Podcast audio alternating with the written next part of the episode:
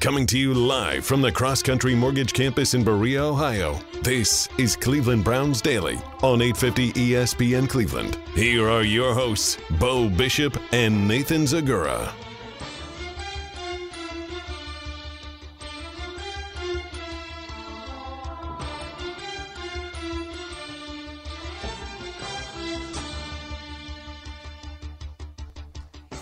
All right, let's do it live on a Reaction Monday edition of the program. Nick Chubb is really good. He is really, really good. And the performances that you're getting out of him on a Sunday in and Sunday out basis are feel almost historic based on what he's doing. Um, it's a marvel to watch him play. It sucks that we lose among amidst this because we're doing the things that if you go back to August and say if you do these things would you win, you would say unequivocally yes if you score 28 points like you do, you know, maybe not against this Chargers team because they sure. are so explosive, but it wasn't their pass game that hurt you, it was their rush game.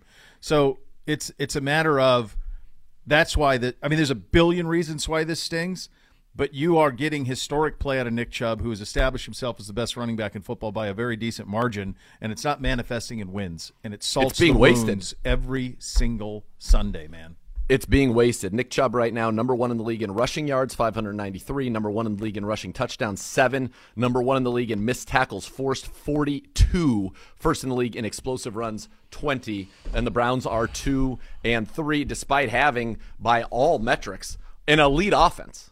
An elite offense. An offense that produced 28 in this one. An offense that should have produced 31, 34, 37 to 41 minimum couple of field goals, and then the Jacoby Brissett interception down there. And it's a team that unfortunately is shooting itself in the foot. Our defense is a mess. We will talk about that ad nauseum. Mm-hmm. There was a move that was made in response to the defense being a mess, and I said it last week, all week. We are not talking enough about Anthony Walker Jr.'s injury. Mm-hmm. And folks, what you have seen since Anthony Walker Jr. left this lineup is complete chaos on the second level of our defense, inexcusably bad run defense. And Anthony Walker not only was playing at a high level himself, his knowledge of the opponent's schemes allowed him to make sure that those around him, young players like a JOK, were positioned properly and understood what was coming and what they needed to do. And so he was able to not only be good himself, but guide others and lift their play in much the way that a great point guard does or a yeah. great quarterback does. And as the quarterback of the defense, that's what he was able to do. And when he has not been there, you have seen what has happened as a result. I said this on the broadcast yesterday. Two things that were just very difficult to stomach. Austin Ekeler came into this game with 140 yards rushing on the season. He rushed for 173. The Chargers had rushed for 258 yards in four NFL games in the year mm-hmm. 2022. They ran for 238 yesterday. That is too easy. You actually did a pretty good job, all things considered, against Justin Herbert. You would take that stat line if I told you on Friday, 22 of 34, 228, a touchdown. You say win, win, win, win. dog. Yeah, that's a win. And and unfortunately, we are losing games that we should be winning over and over and over again. It's happened three times, and so a team that should be, could be atop the AFC, mm-hmm. certainly atop the AFC North, yeah. finds itself now in two and three in a rough predicament going forward. And now we can beat anybody. I think that's obvious. We can beat anybody. We can lose to anybody. We're not going to get run by anybody. We're not going to blow anybody out. That's the problem. We're up fourteen nothing. You can't. You've got to bury them, bury somebody, and that's that where happened Browns... against the Jets. It happened against this Chargers team. Like you build these leads, and you're not able to put them away, and then they can come all the way back. And then mistakes that otherwise would be relatively benign are critical because of because you haven't done enough to put them away leading up to it. Every look, everyone's gonna. There's a million things you can point to here. Um, Jacoby's pick, you know, at the at the line just of, didn't the line see the guy, and just if he runs, it. it's a first down at minimum. And they only had two timeouts in the two right. minute warning. You would have been able to basically take all of their yeah. timeouts out and either score a touchdown on third down or kick a field goal with lot, not a lot of time for their offense to have the football and get down the field and make a field goal with a guy who was making his NFL debut after a six-year odyssey to get to this point. Yeah, it's it's crazy because Jacoby is giving you. I think if if you go back to August, he's giving you more than what I think most people thought that he could give. The problem is that in three instances, and two of them were pretty critical, there are interceptions that are at the most inopportune times, which is something that he doesn't do any other time. I mean, he does not put the ball in harm's way except in these instances where he has, and they're just backbreakers. But this is not on him. There's a lot of blame to go around here. Our defense deserves a brunt of it for its inability to stop the rushing attack of the Los Angeles Chargers. 10.8 a carry for Austin Ekeler in this game. It's outrageous. He was running 2.9. 2.9. I mean, to, to think that that's possible, it's it's just hard to wrap your head around. If you had said to me, we would be the number six scoring offense in the National Football League, Mm-hmm. averaging 26.6 points per game. There is no way that we are anything other than four and one in my mind. I would have said, okay, we, maybe we could have lost to the Chargers scoring 26.6. You go back to last year. If we had scored exactly 22 0 the last eight, we win the AFC North. What has happened to our defense? we will be able to talk about some people that I thought played very well on the defensive side of the mm-hmm. football, and there's some people that I was very excited about how they performed, and we'll talk about them. But overall, it feels like it is a defense without an identity. It feels like it is a defense that unfortunately is too soft, that does not have fire. And I don't know how much you, I know you're not waiting all day for Sunday night. I'm not either. Yeah. But watching the physicality and just the passion that was on display in that Bengals and Ravens game Oh, yeah. was a very stark contrast to what we have seen defensively from not everybody, Yeah. but a, a lot of the guys. And so Well, what we're seeing too is at the at the heart of our defense, in the middle of our defense, we're not very good, especially without Anthony Walker. Talking No. middle linebacker and the two defensive tackles, we're bad. And so that Quite. is allowing teams to just gash us up the middle over and over and over again, and you're having to overcorrect at other positions. Um, it's it's wildly frustrating to watch, and it's painful.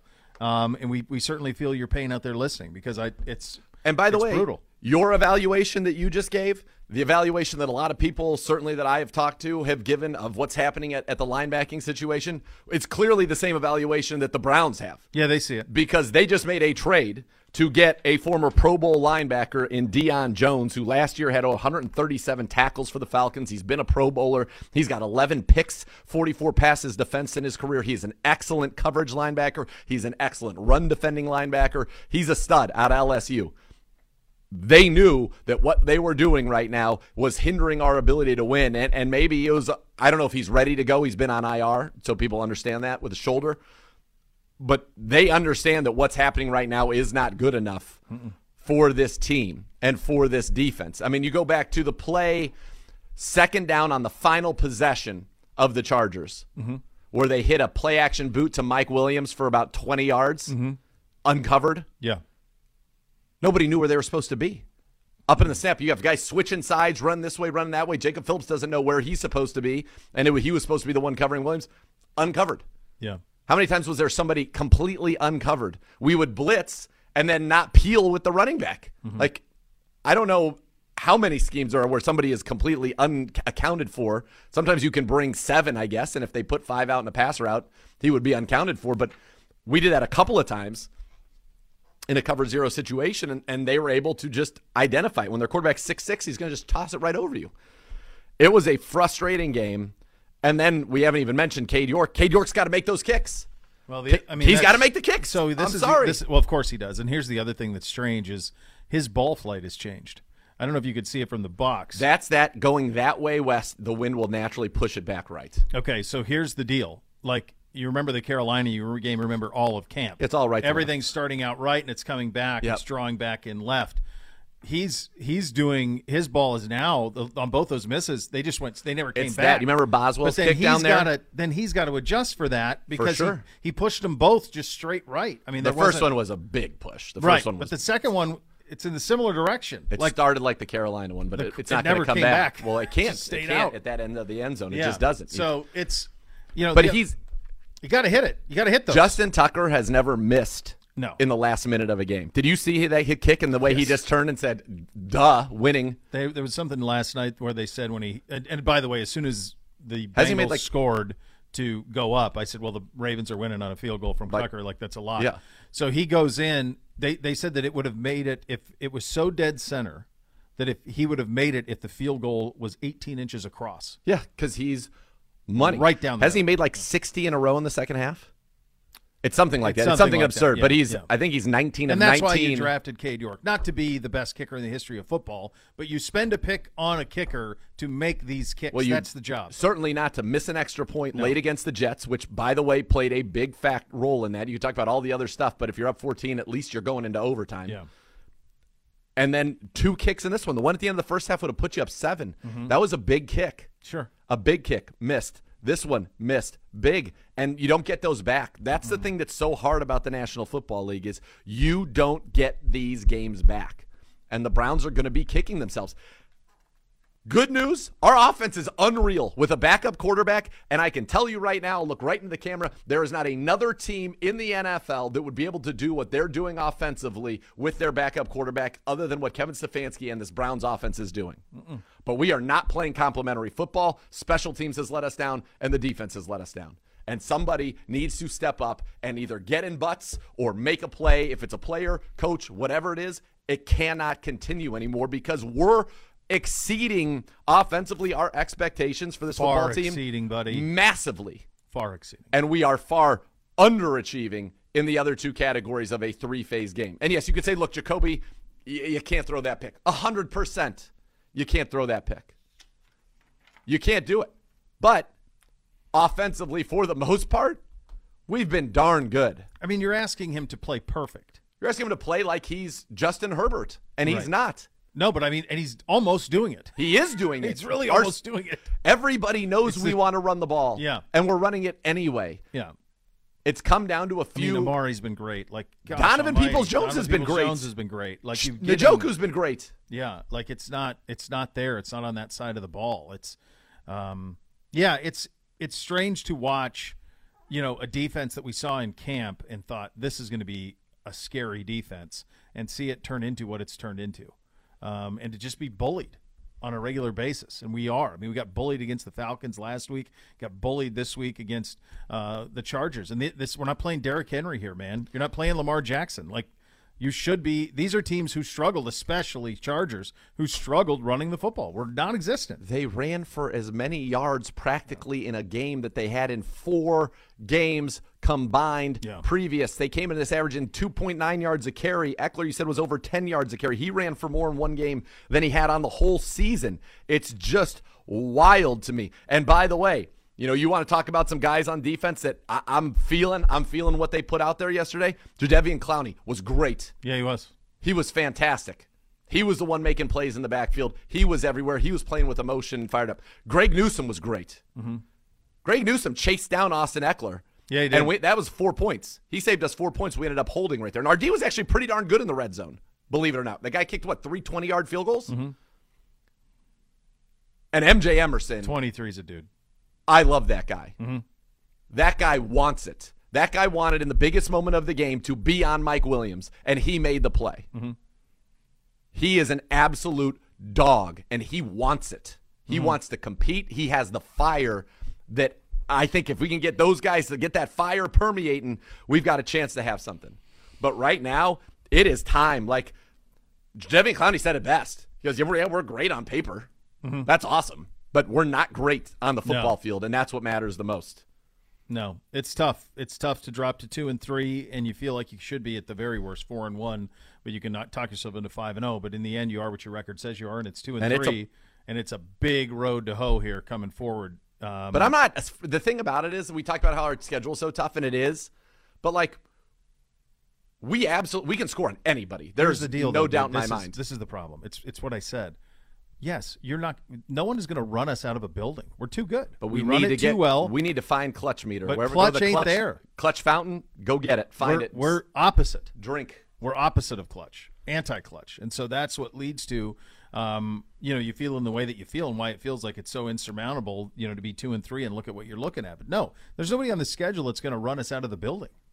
It's not happening. We run it too well. The offensive line's too good. Nick Chubb's too good. Kareem Hunt's too good. Jacoby Brissett's playing too good. Not going to happen. And we're good in the red zone. To your point, in terms of keeping them out of sevens and into threes, but we're not clutch. And that's I don't know how you coach that. I don't know if that's give a damn. I don't know what that is, but it's we're not. When it comes to the biggest moments, we fail. We're not clutch. We're not disciplined, and we're not about the details. Mm-mm. And that, and we've been. I've said that for weeks now. Yeah. So the discipline. How many personal fouls we have? Four. Yeah. Four 15 yard penalties to an offense that needs no help whatsoever. Mm-hmm. Now the Grant Delpit one. What's he supposed to do? He was already t- going to tackle him when he slid at the like last second. It was kind of a half slide right, at best. Right. Yeah. that was a to tough call. But we had three 15 yarders that we can't be having. No. We've got to keep maintain our composure. John Johnson certainly knows that, and yeah, that looked like a devastating crackback block from Austin Ekeler on on Jacob Phillips that should have been flagged. It was not, but we can't give them 15 more yards. No, because they put them right down there and they run it in. We got to find ways to be clutch. We have got to find ways to just dig deep and and just not accept losing, not tolerate losing. We've got to the fire's got to be lit. And if it's not now, this season could get away from this team really quickly, which would be a shame because of what we've talked about, the way the offense has performed. Mm-hmm. Like, this was a defense that was supposed to carry an offense. It's the other way. The offense is carrying big, and it's not, it's just running out of a little steam in the end here in a couple times. Cade makes a field goal, though. We win the game. You're asking the offense to play perfect, and it almost has. Yeah, darn near. Which is something none nobody out there would have asked of it in August. And and for people that are upset about the fourth down call when we, you know, we've got we got, you know, Jacoby Brissett. I dropped an Ed Rooney reference on the uh, broadcast yesterday nine times. Yes, he snuck snuck nine for nine this year. That we ran a play when Joe Thomas comes on for the Joe Thomas hour, the half hour number two, he will tell you why that was not only a good play call and why it should have been a touchdown. We missed a block again mm-hmm. in a mm-hmm. clutch moment with one of our best players, just as we did at the end against Atlanta. One of our best players, Joel Bitonio, got beat for the sack by Grady Jarrett. The Browns, it's the little things, man. Sound like Dan Campbell. It's the little things. And, and that's is. what's biting us because we deserve to be better than we are. The fans, you deserve for this football team's record to be better than it is because these losses are, in some ways, stupefying. Mm-hmm. And Brandon Staley had one of the most boneheaded fourth and short calls I've ever seen in the history of my life. He gave you the game. Gave, gave us the game. You. Fourth and pretty much two. It's 1.75 or whatever. It's basically two. He ran a slant. MJ Emerson's all over it, breaks it up. I mean, we have no timeouts. There's a minute 14. If he punts it deep, you get your look what you're asking, and instead he gives it to you there, and you don't take advantage of it, and that let him off the hook, and it put us on the hook. Now the play calling in that drive, that I I didn't love. Mm-hmm. The first, you get the first down to Amari Cooper. You get up to the line, and I said on the broadcast, I said we can still run it here. And you in can. my mind, I'm thinking this is there's five in the box, yeah, four linemen and one linebacker inside zone, just a quick little inside handoff out of the shotgun. So you can get right back on the line. You can't spread out. Two things. Yeah. One, you're probably going to get five to six yards out of that, was would be my guess. Two, you're exactly right. The play is going to stop right where it started, so you're going to be able to get right back Take on the ball. five steps and you're and snapping. you're snapping yeah. it again. You run wide, you lose yards. Mm-hmm. You're not losing yards on an inside. No, you're not. And it took a lot of time. And then second down would have been the play in my mind. All right, let's try to get eight or so and run a play for that purpose get to whatever hash Cade wants it to be on, mm-hmm. spike it, let it take come down, spike it, and then we can kick the field goal. Because right. once you throw a bomb on second, and, and if you're going to throw it, fine. One on one, Donovan Peoples Jones caught it. By yeah. the way, he catches everything. He does catch everything, yeah. With a high degree of difficulty. Mm-hmm. It feels like for whatever reason, a lot of times when the ball's thrown to him, it is he's got to make an insane catch, which he does. But you got to throw that ball in bounds. It's got to be in bounds. You got to give him a chance to catch the football in bounds. Right, but what those two do is it takes third down, takes the middle of the field out on so third down. Third down, the middle so now of the field's there's third out. down. There's 20 seconds left, and you're cooked. Right, because you can't, you can't spike it. No, because so it's third run down. out of field goal unit. It's impossible. Right. So you, what you do is you go to the sideline. Now, had he waited a beat longer, and I understand why you want to get rid of it, a sack is game over. Yeah. He's also going to air being wide as opposed to inside there, so that's sure. either c- completion or incomplete, not, no chance for a game-ending pick. But if he'd waited a beat longer, oh man, Amari Cooper was wide open about 15 yards down the field. Yeah. It's those little things, those details, and you know, of course, it's so hard for Jacoby. He didn't see the guy when he threw the pick. He still could have run it. We could have probably run out the clock Yeah. and had the game right there. It's just so frustrating the way that's come down to it. But look, even with all of that, oh, we didn't do this, we didn't do that, we didn't do this. Cade York makes a field goal. One. We win the game. Mm-hmm. Yeah. And that's why he's here. And That's he unfortunately, drafted, it is a binary business Yep. when you are at that position. Good, not good. Win, loss. All on his foot. And he's given us one, he's taken away one, and the extra point at the Jets certainly culpable in that mm-hmm. outcome. Yep.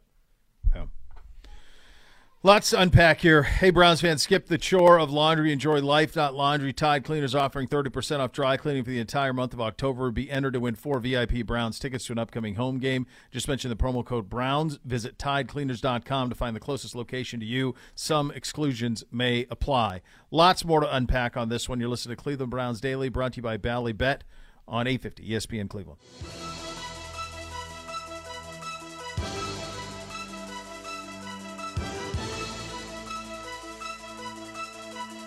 Coming to you live from the cross country Cleveland Browns Daily on 850 ESPN Cleveland.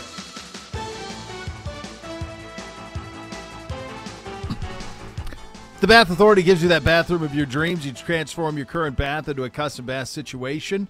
Little bit of a spa feel in there for you. They'll do it for you about a day. The Bath Authority makes it a reality for you at a fraction of the cost of the competitors. The Bath Authority is Cleveland's premier bath and shower remodeler. They are expert and factory trained installers. You give them a call now, you get 500 bucks off your next custom bath or shower remodel. That number is 216-220-8399 or go to thebathauthority.com. It's where affordability meets quality. The largest selection of bath projects, all made in the United States. Change your bathroom from outdated to outstanding. Superior products with expert installers at thebathauthority.com, 216-220-8399. Um, Gibby wants to know who shouldn't we be angry with today? We kind of led the show with Nick Chubb, but not, nothing, to, nothing There's- to see here. There's a lot to like. You mentioned the defensive players. I think that's what makes it for me, this is what makes it so troubling and, and painful because it's not like this is stunning incompetence. In fact, we are very, very competent at a great many things, including almost everything offensively. Everything. We're very, very competent and actually among the best in the league at a lot of it. It's clutch, it's some special teams gaffes, and it's a defense that does not know what it that is unable to fix what it's bad at It on the fly. up too many big plays. It is, you're right. Unable to make adjustments in the game to stop the bleeding. Uh, but who are we not mad? Who are you won't angry with? You can't be mad at the offense at all. None of it. And I know that there are people you can maybe question a call here or there, but for the most part, Kevin Stefanski called a flawless game.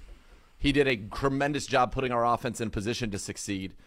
We put up points. We moved the football. I mean, folks, you're talking about a team. Ra- You threw for 230 and ran for 213. You averaged seven yards a carry on 31 carries. You went averaged 21 to 34 at quarterback. I mean, it's I don't know what more you could expect out of a, out of this situation. You had 27 first downs and faced 10 third downs. Think about that. 17 times Yeah. you got a first down without even getting to third down on first or second down. You averaged seven yards a play. You put up 443 yards of offense. Okay? That's winning football. Without question, that's winning football. You were three of four turning red zone trips into touchdowns. Two of two on goal to go. They were two of four on goal to go. Two of four. We were two of 2 mm-hmm. So I'll say it. The entire offensive line, excellent again. Pass catchers, Njoku, Cooper, Donovan Peoples Jones, all excellent. Shout out to David Bell. Not going to show up in the stat sheet, but on Jacoby Brissett's big scramble for a first down, David Bell with a great block down the field. Great block down the field to help spring him there. Obviously, Nick Chubb, sublime, the best. I'll be honest. I know we're keeping him fresh, but I feel like he's got to be at 20 touches a game, period. End of story. Yeah, I was thinking about that yesterday. It would, you know, this was I, I thought before the season, I and I know it would be difficult because of Kareem, but I did wonder if this was an 1800 yard Nick Chubb type year is what would be required. And I We're on do. I think that we need to be you certainly are. I do think with Chubb like last series, I know that Kareem's a better pass blocker, but if you're going to run a, a if you're going to run it, then I want 24. And I acknowledge how great Kareem is. I'm not. I want him in there on the fourth down play. Yeah, I I, want, want him, him in in there. always. He's just such a threat. It just he's such a one cut go and then can make you miss in the hole. He's shifty. He's the best running back in football, and he just should be on the field in the fourth down in the fourth quarter when drives and, and the games are on the line. Absolutely, absolutely. And then going back, like I said, Njoku, three straight games over 70 yards, six for 88 on six targets, caught every target, big catch down near the goal line. He made big catches on the sideline. He looks I, like what they paid him to be. Yes, he looks like a legit tight end. Jacoby again, 21 to 34, 230, the touchdown, operated this offense eff- effectively. By the way, wasn't sacked.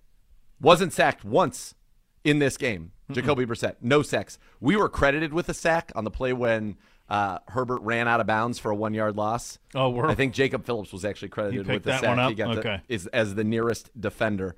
Um, but look, Offensively, nothing to complain about. Defensively, up front, I'll start up front.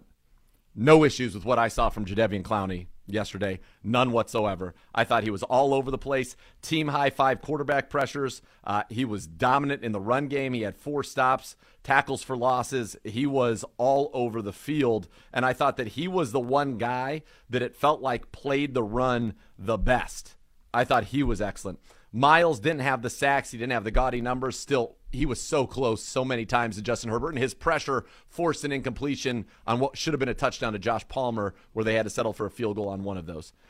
That's it up front. Your defensive tackles have got to be better. They they've got to be better. Alex Wright was supposed to be brought along slowly. He's been thrust into a fire that I don't know that he's totally ready for at this point.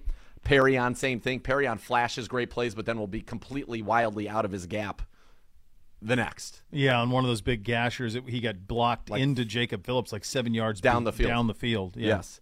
Um, linebacking play was not good at all.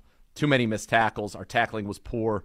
Go to the secondary though. Again, MJ Emerson, Greg Newsome, both of them I thought played their their hearts out, and I thought both played very very well. Um, I, you know, Grant was a lot of people have been giving Grant a, a, a, rough time, but I thought he actually had a pretty good game. Uh, when you watched it back. Um, but again, not good enough. Not any impact plays. Yes, you could say the stop on fourth down by MJ Emerson, impact play. Greg Newsome chasing down Austin Ekeler, mm-hmm. turning a touchdown into three, impact play. And we were good down there near the goal line. They were two of five in the red zone, two of four, goal to go. That's good. But in between, not good. Not mm-hmm. good enough. Too much discombobulation, too much confusion, poor tackling. Again, just not it was not good enough and you lost another game that you should have won. The Chargers hadn't won back-to-back games on the road, by the way, since 2018. They tried to give it to you. If the converse had happened, if that was a Browns team that went for it at their own 45 in that situation didn't get it, it's hundred percent that we're losing. There's game. no question. Like hundred percent. There's no question. Yeah. There's just bad mo. I don't know. I don't know how to break the bad mojo thing. I don't know how you make it, make them clutch. Uh, it's it's also a Chargers team that doesn't. That, I mean, there's no Bosa. There was no Keenan Allen in the game for them you had to take advantage of this.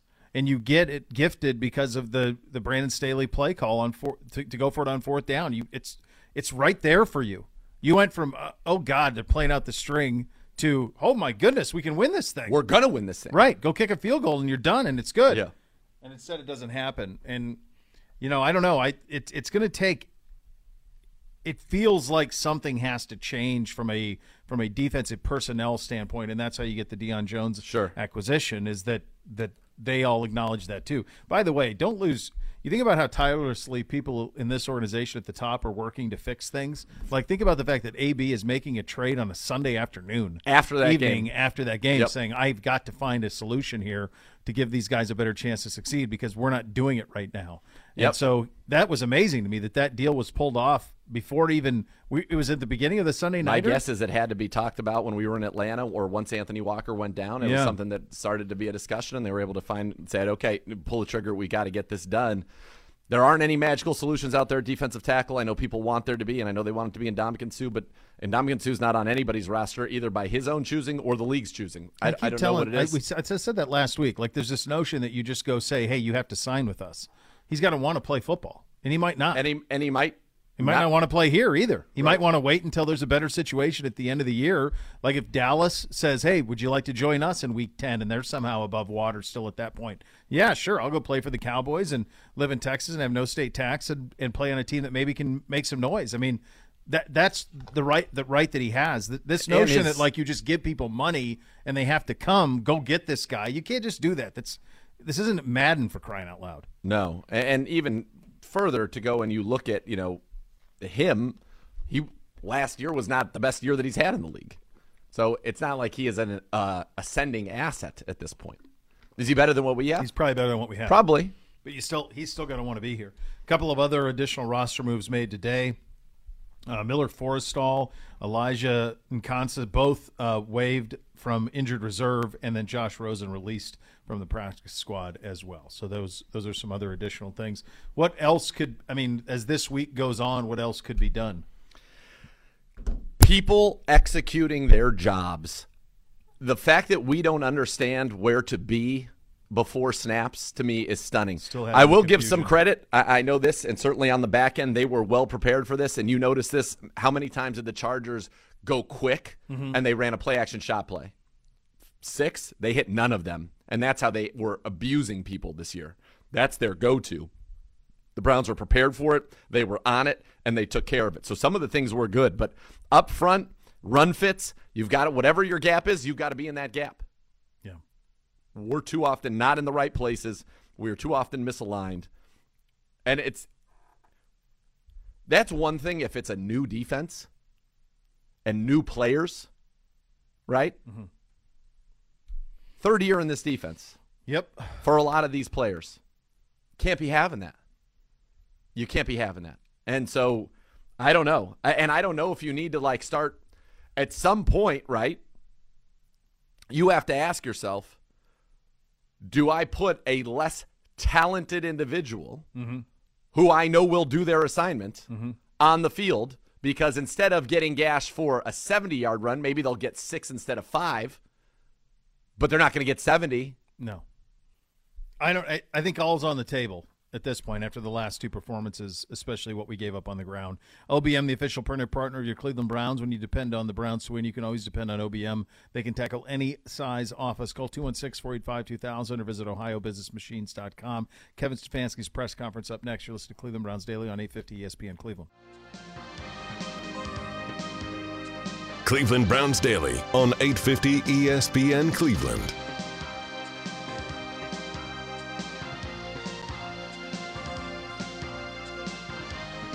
Browns fans catch the Kevin Stefanski show with Z and Gerard Thursday night from 7 to 8 at Grayton Road Tavern.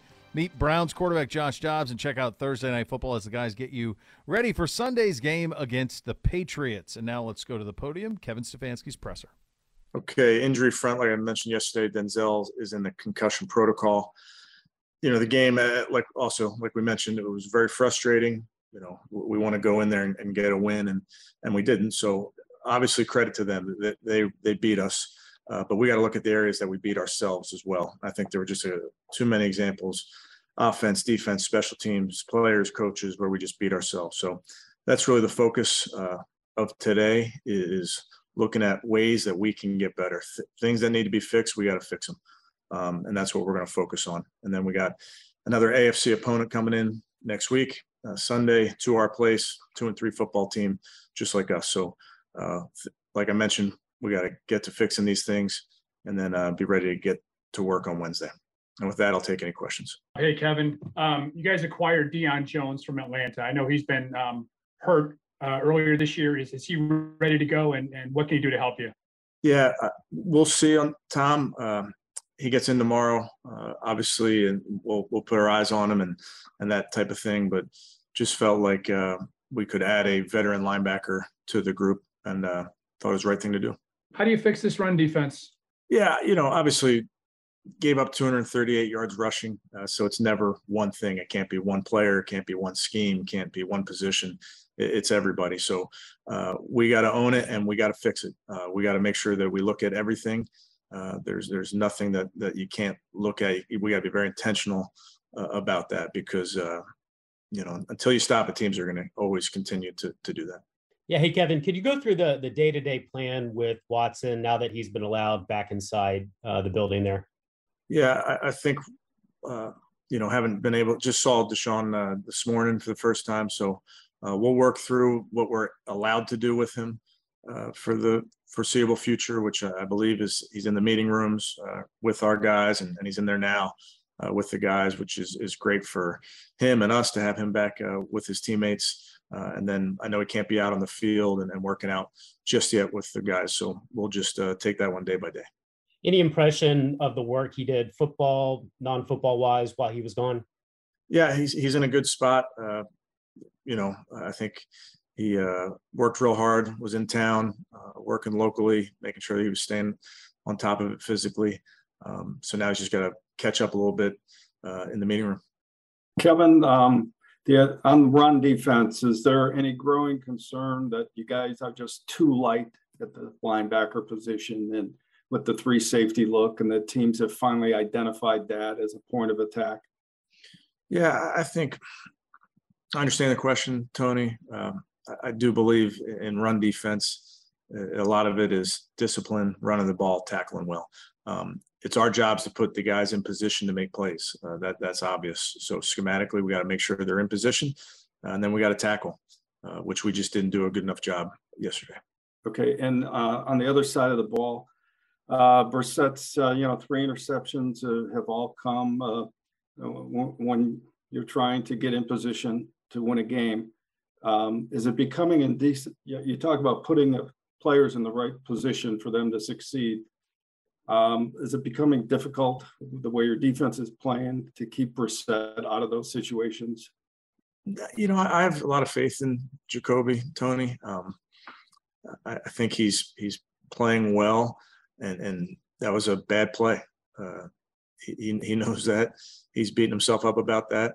Um, but he, he's making some big plays in these games, uh, both with his arm, with his feet, uh, to, to, to, you know, give ourselves a chance to go score points or whatever it is. So um, I, I, think he'll be in those moments again. Might be this week, might be the following week, and, and I expect him to come through. You know, it's a shame because he's been so good. He's been superb like 98% of the time, Jacoby Brissett has been superb, and he's not the reason that the three losses are, are on the board. It's just that the picks that he threw were in at brutal spots uh, for. Obviously, no, yeah, they were in brutal spots. Obviously, late in the games, but he's done things with not just his arm, with his leg as well that I think has been incredibly impressive. I thought he was sacked on that play. Yeah, Watching it in the booth, I thought he was sacked, and the next thing you know, he's out there running and picks up you know 18, 20 yards uh, for that first down. He's been phenomenal he's done enough for this team to be 5 and 0. He has more than carried his own weight. More than carried his own weight. The ball has been precise. He's missed a few throws here and there, of course. But he, again, folks, we're doing this with our backup quarterback. Deshaun Watson back in the building today. He can be mm-hmm. in meetings. He can do all of that. He just can't practice with the team for a couple more weeks. But he's our backup quarterback. And he's playing as one of the top certainly top half of the league quarterbacks in the NFL right now, if not, you know, top 12, top 10, depending on various metrics. And watching him, I mean, he's been so efficient. He's sixth in the league in QBR. Okay. That's winning football. Mm-hmm. And we're a losing team. Yeah. Which is insane. Yeah. He's been excellent. Amari's been great. Njoku's been great. Donovan Peoples Jones has been great. I still think we are missing because Anthony Schwartz is not a factor. No. We're missing a vertical threat in this offense. Listen, you go back to camp and you think about now certainly we would have thought that Anthony Walker Jr. would be here. No one could have foreseen an injury, you know, like that to him. But if you go to the questions that you had in camp, it was defensive tackle and I, I said over and over again speed receiver. Like those are the things that right now we don't have. Nope. We are not good at defensive tackle and we're not good at, at, at someone who can take the top off of anything. And despite that, offensively, you're scoring plenty of points to be able to win these games, and frankly, should even with a compressed compressed field. It right? compresses what you're able to do. And I mean, imagine what will happen when you have an ability to stretch the entire field, and Nick Chubb gets to play in that type of offense. What it'll look Gee, like. Just that's the thing. Like we could be scoring 35 a game once Deshaun Watson takes you'd be over. like you'd be in a situation. You're in the situation Buffalo's in, the situation the the Chiefs are in where you just bury people. Yep. And that's what we have not been able to do, unfortunately. And I think that's what this Browns team needs to be able to do. I mean, you've scored 26, 30, 29, 20, and 28. That's enough. That's enough. It's more than enough. You know? And it you could more have than enough. You could have a loss to the Jets, but then you had to get these two, and and that's what didn't happen. Everything that could go wrong did. And honestly, based on what we've seen from Cade York since the opener, I almost feel fortunate to win that one because that's a 58 yarder. Of course. That's the that's the craziest part of all of this. We had an opportunity to put away all five of these games in comfortable yeah. fashion. Now the Chargers probably tough to put away, right? Yeah, they're really good. But we saw the way that they folded like a house of cards against the Jags when the Jags stuck it to them and didn't let them get back in the game. We had a chance to do it. We were up 14 nothing. Then we were up 14-3 and got the ball back. You go up 21-3 right there. Okay, that could be an interesting scenario for them to try to deal with flying across the country. But we did not do that. But we're doing enough. And I think that the way in which we are losing is so painful for everybody because we know this shouldn't be happening. I mean, one area special teams, by the way, here's somebody else he shouldn't be mad at. Corey Bojorquez has been unreal. He's been great. His yes. directional punting invokes the great Cole. We haven't seen directional punting no, with this organization like since the great Cole at hit the peak of his powers. But he's hit it from 61 yards down to their one yard line. And what did we let him do? 99 mm. yards. It's just right there. That's got to be most teams you're thinking, let's get a safety, let's get a pick six. That's where pick six happens. Nothing. We're not generating any turnovers at all. No. Uh uh-uh. Right? We didn't have a turnover against the Falcons, a takeaway. We didn't have a takeaway in this one. Did Den- Denzel had a pick against? It wasn't the Falcons. Oh yeah, it was the Falcons. He did. Falcons, he had the pick, pick against the Falcons. Falcons. Yeah, but we lost the turnover battle two to one. Yeah, yeah. We lose the turnover battle here 1-0. We only had one sack. Sacks, interceptions, fumbles, one. Which was iffy. Generous. Really? Yeah. Goose egg, yeah. Should have been a donut. So we haven't we just haven't been doing what we need to do defensively. That, and that's really where it goes back to. Cade York, you've got to make those kicks. You invested a fourth round pick in a kicker. You got to make them. And He's I, the only kicker drafted. And you got to make those kicks. Mm-hmm. Make one of them. He's never missed two in a game in his life. Yeah. Well, and then you worry right? Because well, kick, kickers are like pitchers, golfers. they're like golfers. It totally. becomes mental. Do you see it? Are you questioning everything what you're doing? Sure. So that's that's a big sense of worry there. Um, one of the things that we spent, you know, quite a bit of the in the terms of the the stuff that we played from coach, there was more to it. But one of the things that we centered on quite a bit there was Watson's return. So Deshaun Watson is in the building, as you alluded to. He's in the building this week. He will be in this scenario for what amounts to four weeks and then he'll be able to begin practicing, and then he'll be practicing for four weeks before he plays. Yep. So that's where you're at on this. Remember, he does not come back until the game against Houston. So in terms of the games remaining, Patriots this week at Ravens, Bengals here at Miami, at the Bills, and then the Bucks. And the crazy thing about all of this, with the exception to the Bills because they are a machine, um, but with the exception to them, none of these look as insurmountable as they did before the season. They really don't. I don't know if you watched the Bengals game last night. They can't throw the ball down the field. No. And by the way, I, I said this again. It was my hot take watching them. Tee Higgins is a, is as important to them, if not more. It feels like than Ja'Marr Chase right now. Right now, he is because Zac Taylor's not putting them in a good position week in and week out, and so there's not much imagination in the offense. Mixon can't do anything. Mixon can't get going. Yesterday was his best game of the season. I think he had 78 yards. Yep. Um, Lamar and the Ravens if we can't stop the run, that's going to be a problem. This Patriots team, who knows who the quarterback's going to be? Doesn't matter. They got it's going to be Zappe. I'm it's sure. going to be Stevenson. Just Rhamondre Stevenson yeah. was unbelievable gonna, against the Lions. Just going to run it right at you. How about them? They can't play an ounce of off- offense all of a sudden. The Lions, Lions scoring team score 40 Zero. points a week, and all of a sudden they go to Big Bad New England and they get shut out. The Dolphins. So do you think that's? I mean, I don't know what to make of it. Yeah, that's wild. I just think the league makes no damn sense. Breathe, let me tell you something. I said it before we caught the Jets early in their development, and that was a good time yeah. for us to get that win. They're not a bad team, and no. Breece Hall is a stud. He is. Yeah, I remember he was very good at Iowa State. The, the one thing with the Dolphins though is Bridgewater is out after the first play. Yeah. So do you know what happened on that? Somebody spotted it. Like he passed concussion protocol. They wouldn't let him back in the game, but somebody spotted it, and because of the Tua stuff, he was down. So he played it, one play. Should it have been? A, and they had Skylar Thompson come in. I don't even know who that guy is. Me neither. Never heard of him. Me neither. So he comes and they in, made it kind of competitive. Some, yeah, they ended up towards it at the end. The Bills just steamrolled Pittsburgh. I mean, that was an Gabe Davis, baby. Let's go. And the Bucks aren't right. No, that that's why I'm saying our schedule. So it's not is not as daunting. We're not going to get run by anybody except. I mean, Buffalo's would be tough, but everybody else you We're can you can go toe to toe with. Yes. You just have to figure out a way to close games. 100%.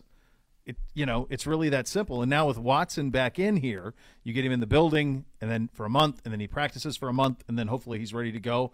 And all that you hope for here, as you sit at two and three, trying to make sense of it, is is that by the time December fourth rolls around, it's meaningful. That's all. That's all for. you want. You just want meaningful. You know, it, is it too much to ask for those games to be ones where perhaps there's some semblance of a hope of a playoff chance. The good news is, I think in the NFC, in the AFC at least, I think it will be because no one's running away with this thing. No, except for the teams at the top.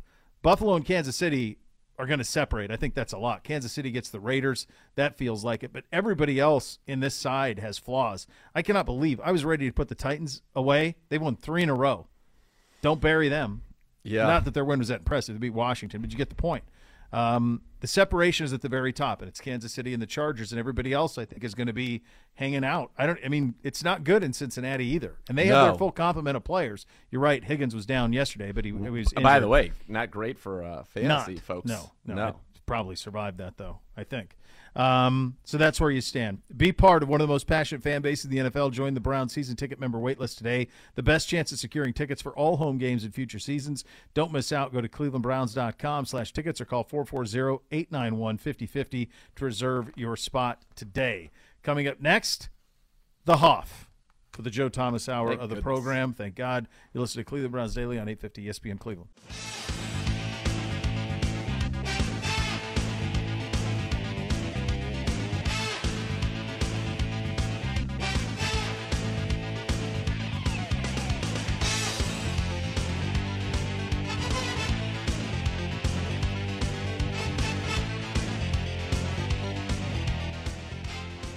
Cleveland Browns Daily on 850 ESPN Cleveland.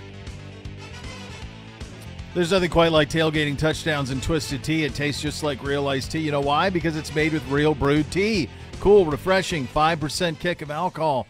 It's thirst down and gold. Twisted tea, hard iced tea. Keep it twisted. You might need several of them after the way this thing finished on Sunday. Welcome in the Joe Thomas hour of the program. The Hoff joining us on the Twisted Tea Hotline, brought to you by Twisted Tea, hard iced tea, an official sponsor of your Cleveland Browns. Keep it twisted, Cleveland. Uh, this was cruel, Hoff. It was tough to to do so many things right and to not be rewarded with a win because of breakdowns and misses in special teams and and so forth. It's these are hard to swallow, buddy. Cruel and unusual punishment have been the Browns games this year. The way that they've found ways to lose in spite of playing some really, really good football. And I think the most disappointing thing for me is just you've got an offense playing much better than you expected, maybe going into the season, a quarterback we didn't really know a whole lot about. And I think by and large, he's surpassed expectations. You're scoring points, and you still can't win, even though you're in the situation uh, at the end of a game where you're kicking field goals to win, and, and you don't do it. And I think that's the frustrating thing is when you're exceeding expectations where they are on offense and with Jacoby Brissett, and you're still losing. It was a frustrating one. Let's just start big picture. What were kind of your takeaways from the offensive performance, the defensive performance, and then the special teams? Well, offense, you got to be excited about the way they continue to run the football. Over 200 yards rushing again, almost a seven yard average, which is really kind of difficult to wrap my mind around. My entire career, we were chasing a four yard average, and we'd feel pretty good about ourselves when you're, you know, four and a half, five yards a carry. But the way that they're running the football is just ridiculous. Um, I thought Jacoby Brissett, other than that interception at the end, playing good football. Um, he found Amari Cooper, which that was a question mark coming into this game. Like, hey, yep. is he going to be able to kind of link up again with Amari? And and after uh, sort of not really finding him at all, I mean, he was witness protection program the week before. Amari Cooper has seven catches. He's targeted 12 times, and you can see the impact that he has when he is a big part of that game. I thought Donovan Peoples Jones played a great game. The Chief continues to play good football. I mean, offensively, there's a lot of stuff to be really happy about, but um, then you pivot to the defensive side of the football, and although the breakdowns in the pass defense are not there, that like they were earlier in the season, you just can't allow 238 yards rushing. You can't let the Chargers, who are not a good running team, to be able to run the football the way they have, and I think that's why Andrew Berry made the the decision that he did to trade for a linebacker last night at the stadium because he realized that our interior of our defensive line and our linebackers are just not cut out to be run stuffers right now, especially after losing Anthony Walker. Joe, can you teach clutch? Uh, I think you teach it as a person who's been in that moment before. I think not not necessarily just in the NFL, but throughout your life, maybe being in those big moments, having that confidence, you know, succeeding in those moments builds confidence that you're the type of player who can compete and play well in those big clutch moments.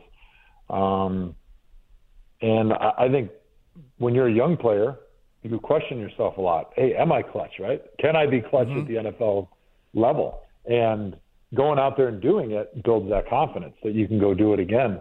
And until you're in those moments, sometimes you wonder. And unfortunately, for a lot of guys on this team, they have not been clutch this season.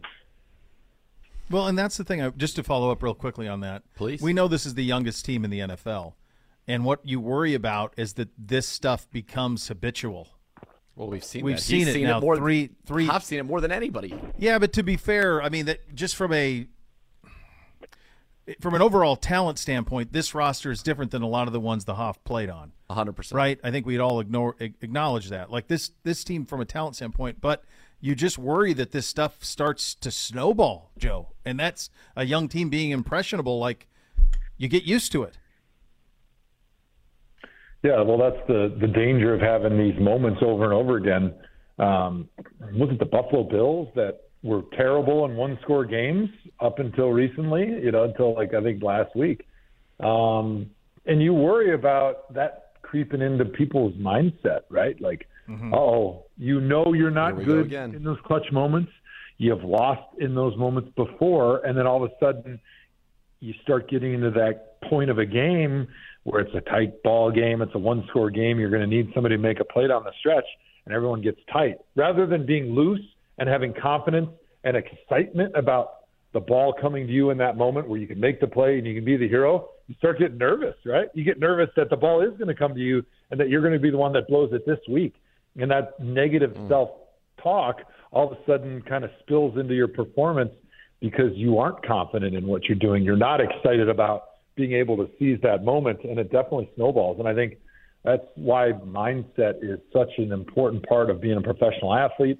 That's why these guys hopefully are training their brains, they're training their minds, they're doing the meditation, they do uh, the visualization that you need so that when you are in that moment, it's not the first time you've been there because you've been there in your mind before and you are excited about being able to capture that moment.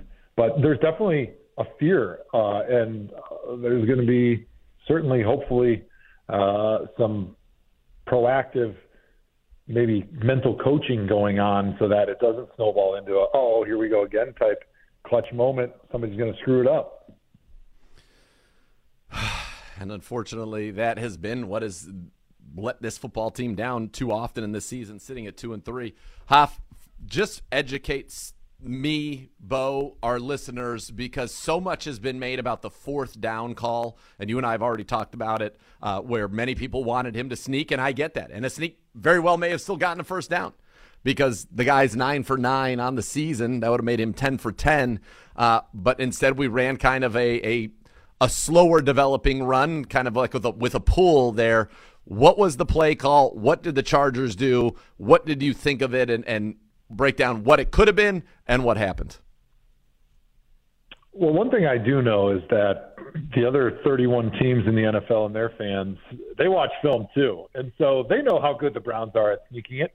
And it's great to think that, okay, if we just sneak it every time on fourth and one, we're going to get it. But if you're predictable in the NFL, no matter what it is, like there's a defense that stops every offensive play. And actually, in that moment, we talked about it a little bit today, the Chargers had the perfect defense called to stop the sneak because they were just like the Browns fans. They expected here comes the sneak.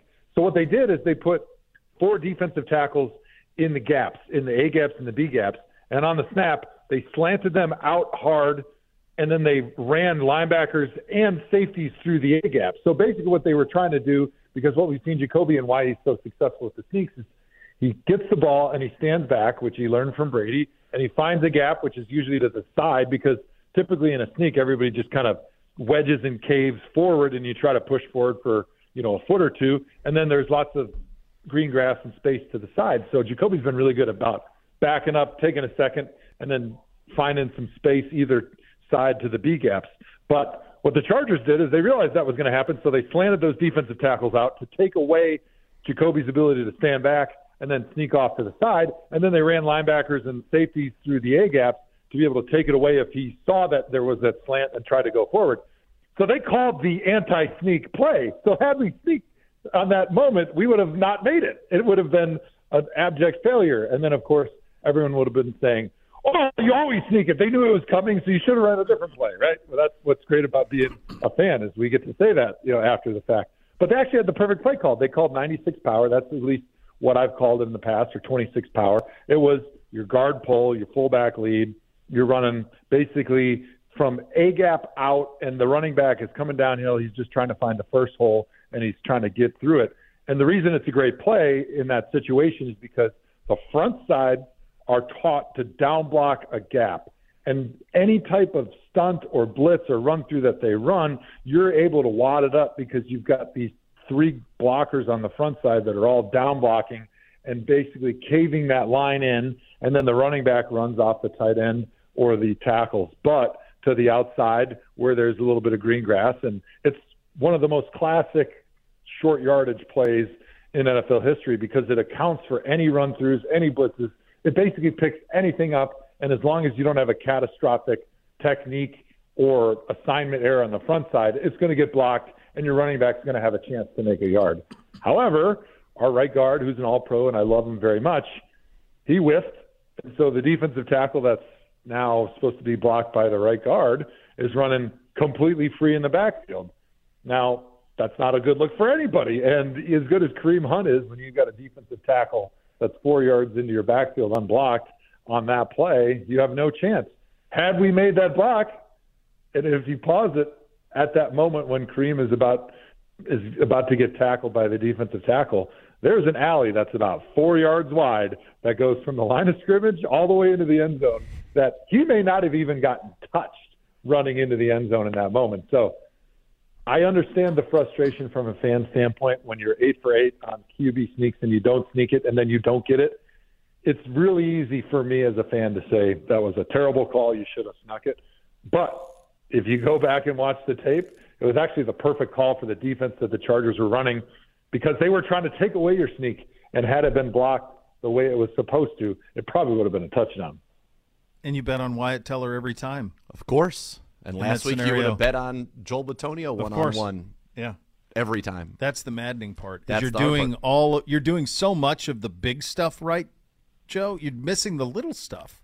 That's and they're they're happening at the most critical times. Yeah, and I'll admit I was wrong as I kind of assessed that play. Obviously, I wasn't able to watch like the the all 22 of it. I got to watch it as it happened from the booth. And my issue, Joe, was it's it while it is as you said a perfect play call when you watch it back and you realize, man, if if Wyatt just blocks Covington, he probably scores a touchdown. It still is a slow developing play for a 1-yard gain. Do you agree with that I mean, or like, yeah, it, it is. Like I, I would say that you could make that argument.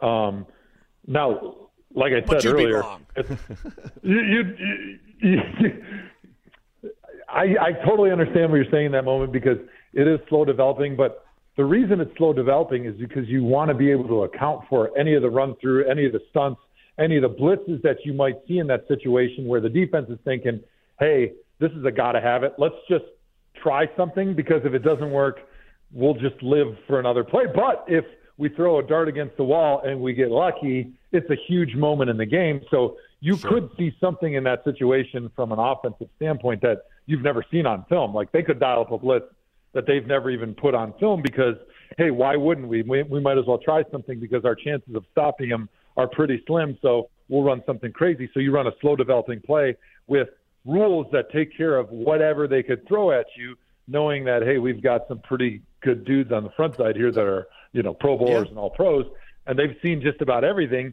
They'll be able to handle the front side. We'll wad it up, and now we got the best guard in the NFL pulling around a big wad of humanity to the outside and blocking the first thing off the tight end's butt. And now Kareem Hunt is running free in the secondary. So, I mean, if you're if you're saying, hey, we're worried about them running a defense to stop our quarterback sneak, which clearly the Browns were, and rightfully so because that's what the Chargers were thinking, then you would either my, my first play call would be power, which is what they ran. But if you don't want to do that because you want something more direct, you could run like a fullback inside zone, or since we don't really have a fullback, you could run a Nick Chubb or a Kareem Hunt little inside zone, which is what the uh, the Patriots. We studied the Patriots from like 2007 to 2010 or something goofy like that. They had like 40 fourth and ones, and they converted like 39 of them, and they were running just a little off tackle inside zone play where everybody just steps with the same foot. Everybody gets on a track, picks up whoever comes to their zone, and the running back just kind of gets his shoulders facing towards the goal line, falls forward, gets a foot, gets two feet, whatever he needs. So I would say those are kind of your my favorite short yardage plays, and I'm sure the Browns have that uh, in their playbook. And hey, maybe if they ran that, it possibly could have had success. But like I said, the defense that um, the Chargers ran where they had those four big guys inside. They slanted them outside. We used to call it "Hey diddle diddle," three up the middle, because everybody on the inside defensive line is slanting out, and those secondary elements are all running through the A gaps. I mean, that's not a great look against an inside zone because they just have more dudes than you do. So your only hope, right. Your only chance of stopping it is just wadding it up, and that's what power does on the front side because you got three guys that are down blocking. A lot of times when three guys are going down, you can account for four bodies because there's just no space for them to get through, so they kind of fall on each other. Whereas the the zone stuff, you kind of got to be able to sort out a man for a man a little bit better. It felt like in watching it back off that Wyatt was expecting the defensive tackles to slant into the center to try to stop the sneak, and so he almost overreached with thinking he was going down when the defensive tackle actually went out, and thus Wyatt kind of put all his weight on his left foot going left, and the defensive tackle actually went right. Oh yeah, I mean it's happened to every offensive lineman if they've played long enough. You're in that moment, and it's a short yardage play. You're thinking that that guy's probably going to fire ahead, and so what? What happens is you get a little bit out over your toes, you get a little bit overextended, you come off a little bit too hard. You're not measured right in your approach, which, if anybody knows Wyatt Teller, the personality, he's not a measured guy. He's kind of all in or all out. So it's it's understandable. He probably wanted to go down there and murder the guy, which I get it. Um, but in that situation, it's a live and learn moment. Like, hey, it's more important to make the block and get a stalemate than it is to wipe him off the screen and get an attaboy in the film room on Monday morning.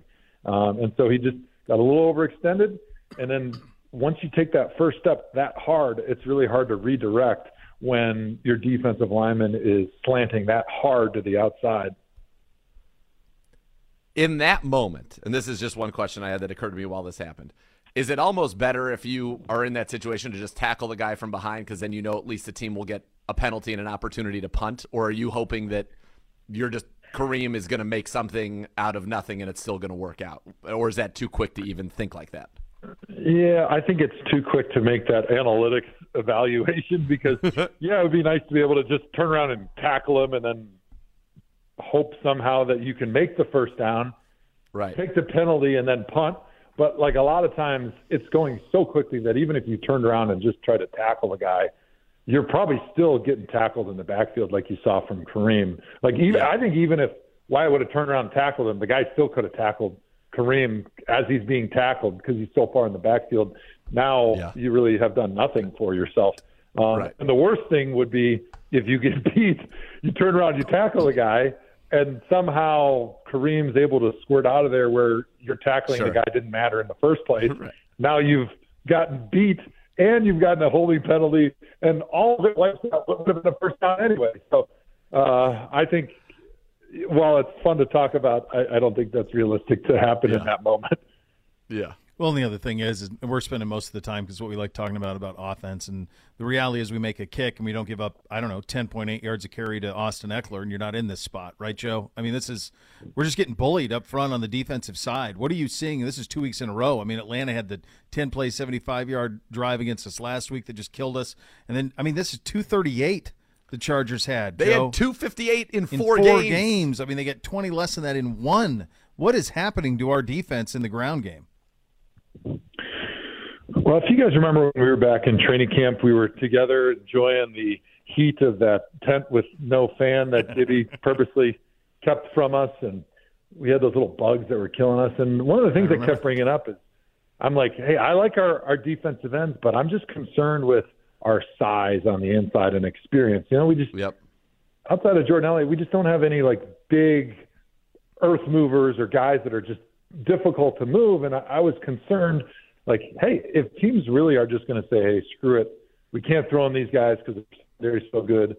Um, they're so fast at linebacker; it's hard to get outside. We're just going to put a fullback in the game, and we're just going to run the ball 35, 40 times and see what happens. And that's kind of what's happened the last couple of weeks. And you know, I think it's really been the loss of Anthony Walker. That's been a big problem.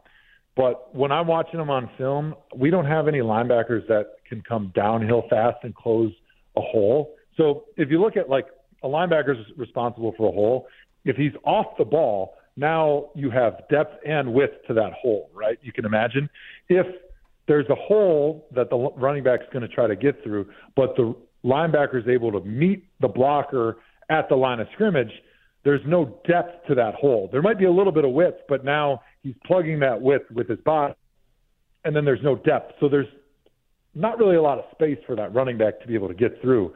But what I'm seeing a lot of is offensive linemen are meeting our linebackers two, three yards into our own defensive backfield and then driving them further four or five yards. So now you got a hole that's, you know, the width of a gap between a guard and a tackle, let's say. So it's two, three feet wide. And then now it's four yards deep. There's a lot of space for those running backs to get Yeah. into. And then it makes it even more difficult for the defensive linemen because now they're running down the line of scrimmage and they're trying to close that hole that shouldn't be there that is there.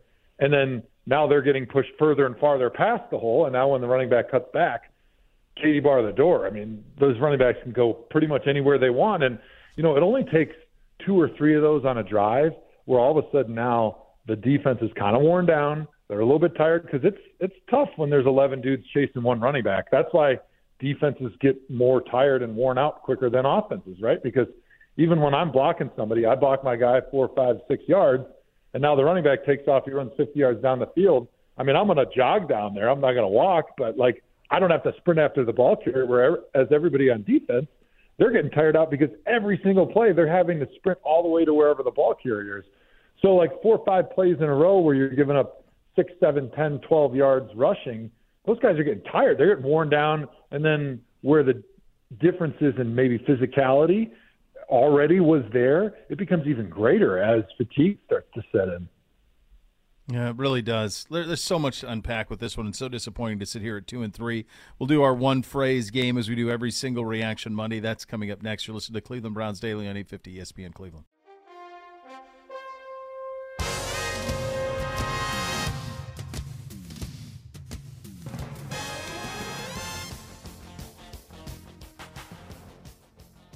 Cleveland Browns Daily on 850 ESPN Cleveland.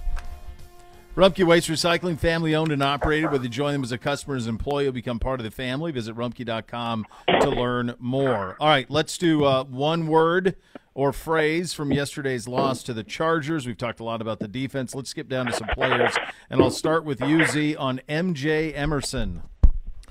I love this kid. I love this kid. I love this kid. He's actually doing uh, was with the media while we were on the air today, and uh, this is what he had to say. And I think this is great. He was talking about you know what happened at the end of that game uh, with them going at him on that final play, and I, I just I love the comment. I love what he has to say. So he said, rookie cornerback. If I were him, I'd probably do the same, but I had different plans. I just I love it. I love the way he competes. He is a dog. He is exactly what I think this team needs. He's exactly what you want in a cornerback. He wanted Mike Williams. He wanted him. He said, "Give me 81." I love that, Hoff. That's what I mean. You talk about fire, you talk about passion, you talk about com- a competitive nature and the desire to say, "Have that ball come to me because I'm going to get it done," and then to do it. I love this kid. Absolutely. I mean, he's the type of attitude that you want at every position on your team, right? He's the yes. guy that believes in himself and he wants that moment to be the biggest and he wants his opportunity to be able to seize that moment. That's exactly what he did. I know he talked about how Mike Williams they they wanted to go to him at the end of the game. They uh, Brandon Staley, the Chargers head coach, said they liked the matchup, and that's why they went decided to go for it on fourth down. But when you got a, like, a guy like MJ Emerson who's going to say, "This is my time when the moment's the biggest. I'm going to be at my best." Like, that's exactly who you want all 11 dudes on the defense to be thinking like, because he showed up when the moment was the biggest, and I think he's got an extremely bright future for the Browns. All right, Hoff, this one comes to you first. Nick Chubb. You really can't say enough superlatives about the job Nick Chubb has done. And I think one of the things that is really exciting to me when I watch Nick Chubb is his ability to make just small little cuts in the hole where sometimes it's really not a play that's blocked for much, but he's able to just make a little bit of a jump cut, whoop, just a little bit to the side, and all of a sudden all the angles for the guys on defense that are trying to make a tackle, it changes like that. And then he's able to use that acceleration, the speed that he has to turn it into a big run. And I think his ability to make some of those little small moves in the hole allow him to keep himself from being waylaid by some of the bigger hits. And I think that keeps him fresh as the game goes on. And I think that's why he's so efficient in the fourth quarter and why his rushing average is so ridiculous in the second half. Huff, I want to ask you. I want him in there on fourth and one. I want him in there at the end of the games, especially if we're going to be running the football like we did towards the end of that one. I want him. I, I just want. I think we are better when he is on the field. What do you think of that? Uh, Kareem is excellent, excellent. Not taking anything away from Kareem Hunt, but he's not Nick Chubb. Nick Chubb is is the best running back he's in football. one of one.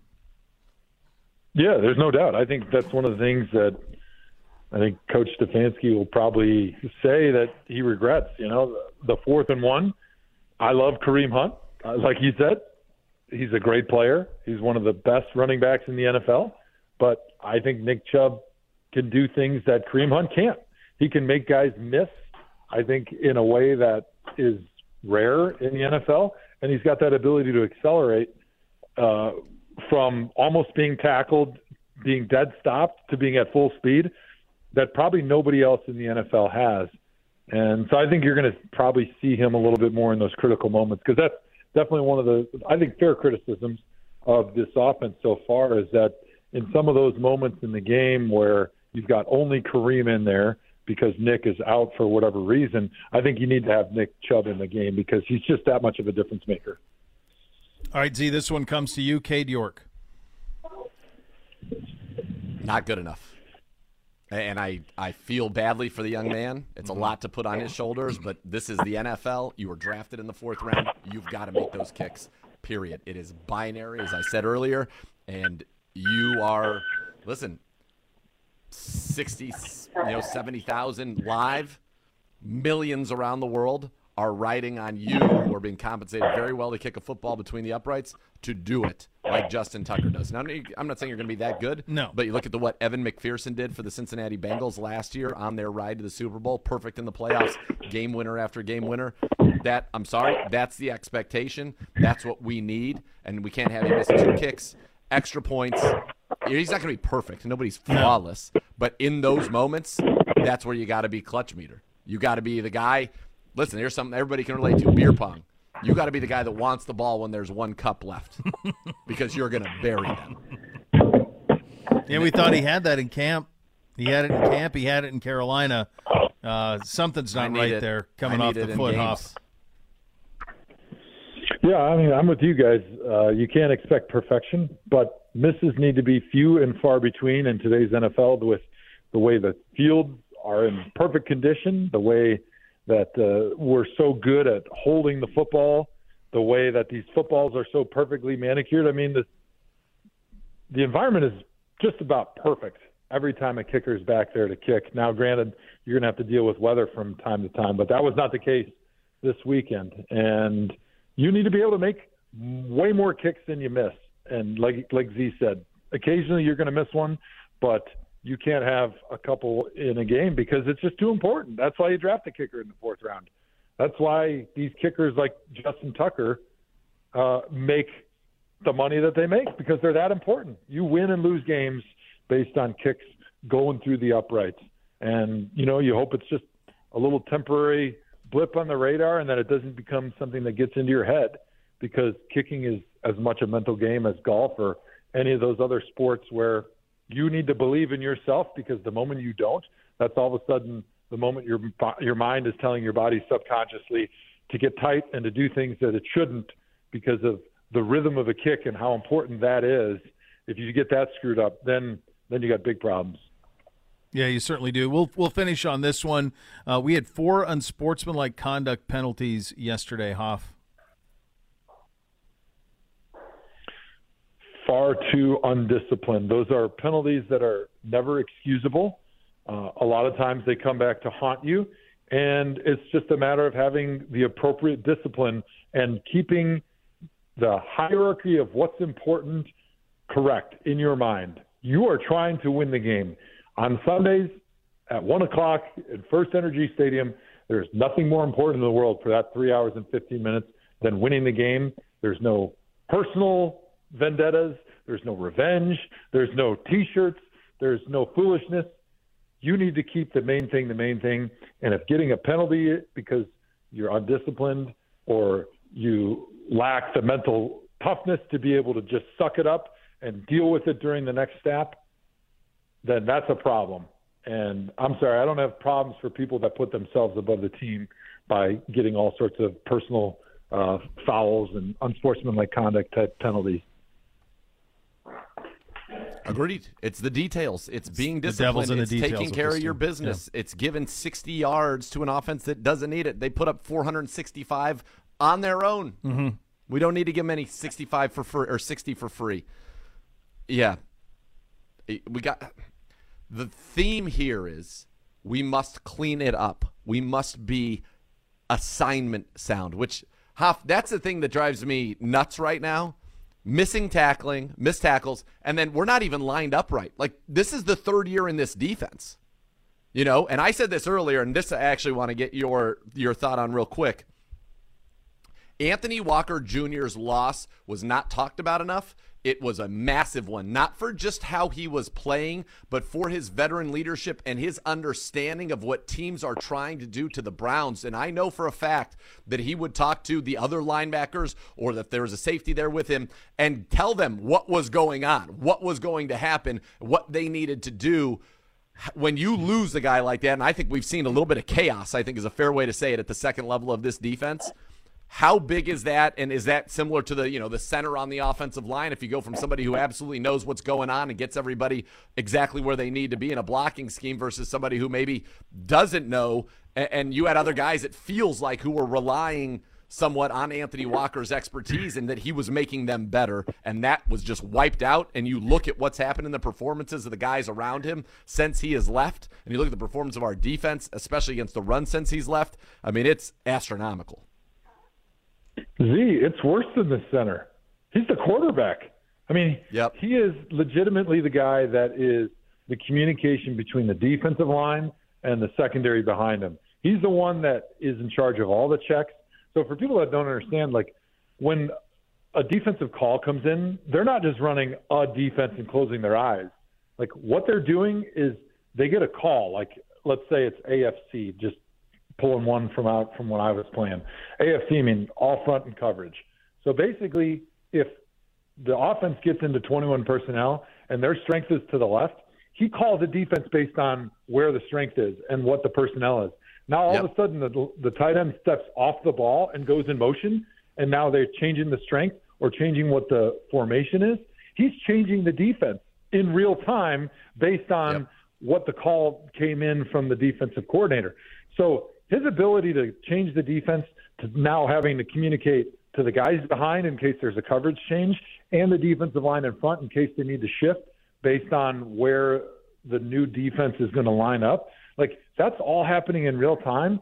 So he is almost even beyond the quarterback of the defense because he is the defensive coordinator of the defense when he's out there. He's changing the plays based on what the offense is seeing. And like when I played with D'Qwell Jackson, who had a lot of experience like the defensive coordinators would even give him more responsibility than that, where he could completely check out of something if he saw something from the offense based on his film study, or he heard some of the calls from the offensive lineman, or he heard the quarterback making a check, or doing something that he'd heard or seen on film from before, and he thought he could take advantage of it. He could change the entire defense just at the drop of a hat like that. And so when you got a guy like Anthony Walker who goes out, I mean, the loss certainly has not been talked about enough because from a performance standpoint, but from a getting everybody on the same page and making sure that you're in the right defense for what the offense is doing standpoint, like I think that's almost the bigger loss with Anthony Walker. Certainly not an easy one you're ever going to get over. Hopefully, the Deion uh, the, the, acquisition earlier today helps a little bit with that. With Deion Jones coming in, we'll see as that goes along. Browns fans can win big with digital scratch off game brought to you by the Ohio Lottery and on ClevelandBrowns.com and Browns social channels. Fans can play once per day throughout the regular season by digitally scratching off a virtual card for chances to win great prizes like Team Shop gift cards, tickets to future games. For more information, log on to ClevelandBrowns.com and you will find it there. We'll look around the league. Coming up next, you'll listen to Cleveland Browns Daily on 850 ESPN Cleveland.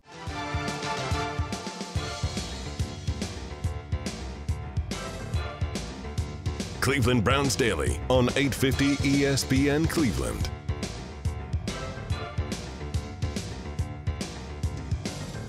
Elk and Elk Serious Lawyer, serious injuries. Call 1 800 Elk Ohio for a free case review. Elk and Elk's proud partner of your Cleveland Browns. We continue with the Joe Thomas Hour of Cleveland Browns Daily. Take a brief look around the AFC, specifically the AFC North. Uh, typically, Hoff, I, I am not waiting all day for Sunday night. I've had so much football by that point, but last night was an exception. I took off the afternoon games and was all in on the game between the Bengals and the Ravens last night. What did you make of between that two ga- that game between those two AFC North rivals? Well, it was an interesting game when you watched it because we kind of figured with Lamar Jackson and Joe Burrow there'd be maybe you know 600 yards passing, all sorts of offense, but the defenses did a fairly decent job limiting those quarterbacks. But my big takeaway was just the type of winner that Lamar Jackson is. And, you know, I think Joe Burrow played pretty well down the stretch, but Lamar Jackson only had 174 yards passing and he only had 58 yards rushing. But I thought his performance down the stretch, he just finds a way to win. Um, and I think that's kind of what his career has been all about is, you know, he doesn't always do it in the most conventional manner.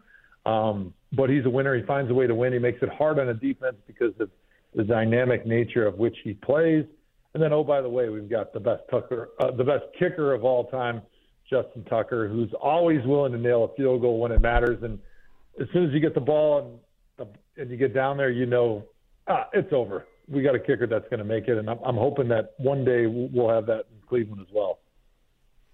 Yeah, it would be nice. Certainly, Justin Tucker with the exclamation point there. And but I came away again watching this game feeling like this division absolutely can beat both of these teams. We've just got to do it. And you can say that about everybody we played so far, but we've got to do it. And that's the frustrating part is there's nothing special in the AFC North this year. There are good football teams. The Bengals can be good. The, the Ravens can be good. We can be good. The Steelers are not good. No, I think honestly, it would, yeah, uh, because of what I do in the morning, I have a little bit of perspective on Cincinnati's thinking, and I think that they're even more troubled than like we are with what's happened here because our stuff is mental breakdown. Like there is something fundamentally wrong with their offense in that they cannot drive the ball down the field, and up until last night, it was just so-so. They haven't been able to run it. Like it just doesn't look right offensively for them, and they had expectations of being a team that could get right back to the Super Bowl off. It just isn't all the way back for them. No. No, and they're lying. I think, uh, yeah, I, I was going to agree with you. There is either offensive line uh, has been a problem, and I think Joe Burrow just not exactly knowing where to go with the football earlier on in the season, and I think part of that was because of the training camp he missed with the appendicitis. Um, but he came back out there, and they were trying to go down the field so much, and I think it was putting a lot of stress on their offensive line. Burrow wasn't getting rid of the football. And then it's one of those things that just kind of snowballs, you know. Offensive line, they kind of lose confidence that you're going to get rid of the football as a from the quarterback standpoint. Now they start doing things that are maybe outside of what they should, taking risks and chances in their pass protection that they shouldn't. Then they're getting beat more often. Then the quarterback's getting beat up. and he doesn't know what his offensive line is going to do. But you know, they they started throwing a few more short passes, which um, worked the week before um, I was kind of surprised they didn't kind of continue some of that, but it just seems like they're out of rhythm, like between the quarterback and receiver and offensive line, running backs, quarterback. It's just it's not what we came to expect out of the Bengals after making the Super Bowl last year. No, it's not. Um, I, I, suppose we should, before we let you go here, we should end on some sort of a positive note, and that mm. Pittsburgh's got it a whole lot worse than us. They're drilled by the Bills. They are one in four. Dreadful. They've never had a losing season under Tomlin. They are having one this year, and I think it's I mean, it could really bottom out a little bit. There's not a whole lot of bright spots there for that Pittsburgh team. They're much worse than, well, other than the receiver, who's pretty good. Pickens. Uh, the kid yeah. out of Georgia, George Pickens, is very good. But other than that, there's not a whole lot uh, to look at in Pittsburgh and go, boy, they got a long way to go over there, Hoff. Yeah, I think they kind of hoped that with the rookie quarterback, they'd have a really good defense that could maybe shepherd them along as Kenny Pickett learned. But without TJ Watt, it's pretty obvious that defense is completely different um, they really have a hard time stopping anybody. I mean, they can't stop the run. They can, they can't get after the quarterback. Uh, they can't do anything in the secondary to minimize the passing game. And Kenny Pickett's just he just doesn't have enough experience to really make enough plays to keep him in the game at all. And I, I think right now you hear Mike Tomlin, who I think is an excellent coach. He's saying all the right things. He's doing the right things, but I'm interested to see how they react if they're staring at three and nine, three and ten later in the season, and see what type of a coach he looks like when he's faced with those circumstances, which he's never had to face in his entire career. Yeah, it's something. I guess that's the the wrap up as we close it up with here. Despite it all, the leaders in this division are three and two. No one's looked gangbusters yep. yet in this in this group. Yep, it's the truth. The thing that makes you so upset though. is like you're sitting here going, "Man, we should be at least four and one." However, maybe at the end of the day, I think hopefully as fans we can come back to the fact that we are two and three. Leaders are three and two. So what? We got to play all those guys a bunch more times. There's tons of season left. We've played. I think maybe this is why I'm feeling so frustrated and why everybody feels so frustrated. What we've seen is better than what we expected from an offensive standpoint, certainly. Like, oh my God, like this Way is more. a better team than we even expected. And yes. the fact that we just keep blowing it at the end is what's so frustrating. Like you do the yes, hard things exactly. and impress us, but you don't do the easy things. If they could just start doing the easy things down the stretch, this is our division to win. Devil's in the details, and we're failing miserably at that. Appreciate your time, Joe, as always. Ah, cool. Thanks. Thanks for having me on, guys. Hopefully next week under better circumstances. Yes, please. the great Joe Thomas with the Joe Thomas Hour of Cleveland Browns Daily, brought to you by Bally Bet. You listen to 850 ESPN Cleveland.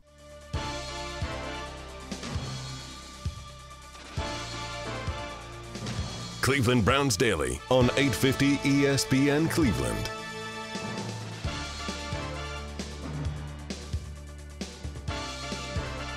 Reminder: join the join us. B Dubs. Hey, you too, tomorrow. brother. You sure? One no, to three. I'm not sure. Stop out and meet Browns legend Kevin Mack from one to two. Visit the Cleveland Browns Facebook page to learn more. We will be out there tomorrow. We have Monday Night Football tonight. Vegas at KC. Vegas given seven. Getting seven. Getting seven. Getting seven. Chiefs up 13, about a minute to go. Oh, Derek God. Carr drops oh, back. He looks God. right. He looks left. He finds Darren Waller in the middle of the field for a meaningless touchdown. Great for my fantasy team and great for the Raiders. I got Kansas City here. I think they're two great teams in the NFL. I think it's them, and I think it's Buffalo and I think everybody else is well behind. I mean, we're gonna we'll do around the league a little bit tomorrow, obviously, but you think about what happened to Green Bay, uh, in in London, Tampa Bay barely. Just the NFC sluggish. East is the best division in football. Worst Pat roughing the passer call I think in the history of the league. I don't know. I mean, that's literally how we teach third through fifth graders to tackle. What did they say Around was the, the waist, roughing? Head away from the what ball. was the roughing? We teach it. It's rugby tackling. They say no he idea. fell on him. What no, was he the, didn't. He rolled. I know. Over. So what like, are they? What are they that's even exactly saying? what we te- you teach to do. Yeah. You wrap and you teaching roll tape. Them. That's it. It's teaching tape, and they nailed Grady Jarrett for it. It was absolutely brutal. You have that to look forward to tomorrow, which is nice. We'll turn the page, get into New England as well. The next level is coming up next. Thanks for listening, everybody. Cleveland Browns Daily, 850 ESPN Cleveland.